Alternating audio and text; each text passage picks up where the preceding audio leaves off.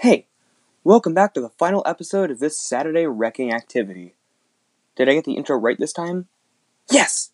Now Meg, uh, Miss Johnson can finally appreciate the work I put into this one. After this episode, I am finding a new team. Anyway, we've spent the last two weekends exploring the struggles that Elie Wiesel faced with his family throughout the Holocaust in his book, Night.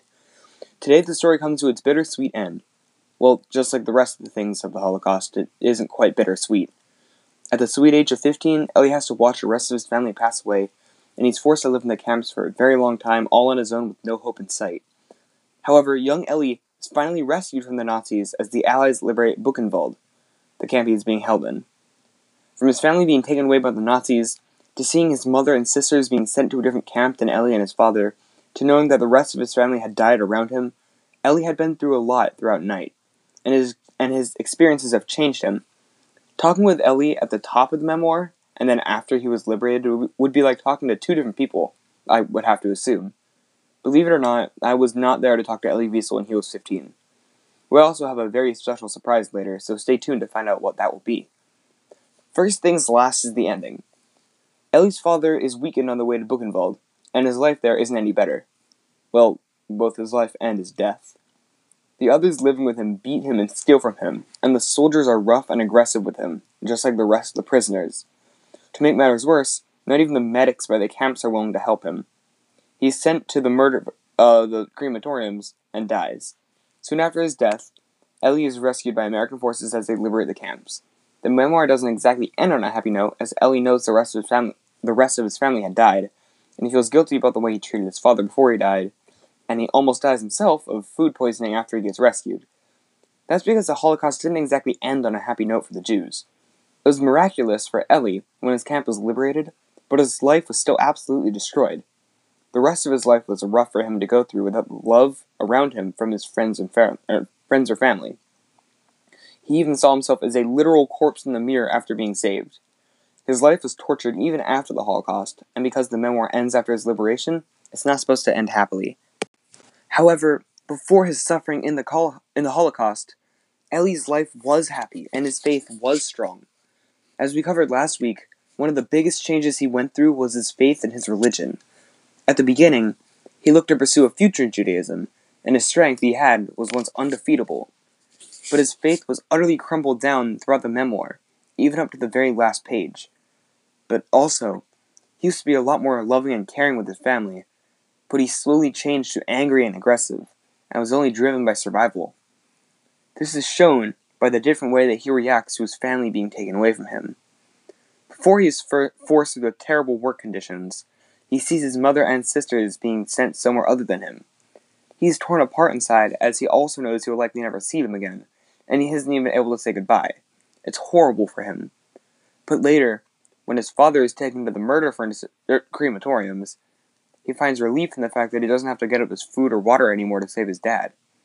He doesn't even cry and feels guilty about it later. Even before Elie's father dies, Elie only focuses on food and survival, and afterwards, he's just the same. In a way, being subjected to the amount of death the Holocaust caused around him causes instincts to kick in in the camps, and he stops thinking of the sorrow that he felt. Right up until the final words in the memoir, Elie is driven by survival, even though he used to be so caring and loving just months before. And now, it's time for our very special surprise. We've spent weeks talking about the life of Elie Wiesel, but now it's finally time to directly see inside the life of Elie. That's right, we got Elie with us to interview today. However, we did have to make sure to get him when he was about 15 or 16. Don't ask how we can do that but that also allows him to give much more much more personal answers, as we got him right after he was liberated. This also allows me to give a much better impression of him, but we won't talk about that. I'm almost the, sage a- the same age as him, so happy early birthday, me. Hey, Elie. El... Eliezer? It's just Elie. Okay, Elie, how you feeling? I'm tired. I need to sleep. I'm also pretty hungry. I, I just want to rest. I feel you, man. I'm staying up late too to finish this thing. Are you kidding me? You've never felt half as exhausted as I do right now. I've always had to work for so long at those camps. Well, it's finally over now, right? How are you feeling now that you've been rescued? Well, I thought everything would feel great, but I almost died immediately afterwards. Also, I miss my family. It's been so long since I really cried over them. Oh, yeah. Speaking of which, if you don't mind me asking, how did you feel when your father died? I felt guilty. I wanted to be sad and I wanted to be angry, but I just felt good at the moment to have my water back. The thing is, I don't think either of us would have been able to survive the whole thing if he lived right there. Oh, I see.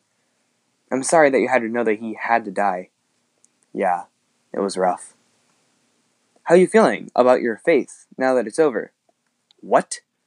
Did you expect me to go back to believing just because I survived? If there was a God out there, I wouldn't have to go through that in the first place. Oh, sorry, man. Well, that's all we've got. You're free to go now. Yeah. Bye, Elie. Well, I'm glad we got Elie to show us really what it feels like internally to go through the suffering of the Holocaust.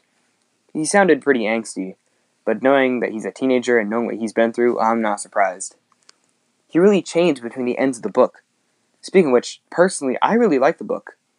Also, I don't know why that was a required thing to say on the list for this week, if Johnson really doesn't care about what we think about the book.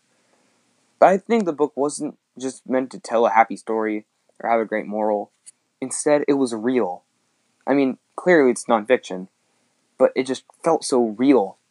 The ending not being super happy, and the Im- imagery used to make it feel as if it happened right next to me. Now, that being said, I think I'm finally done with these things.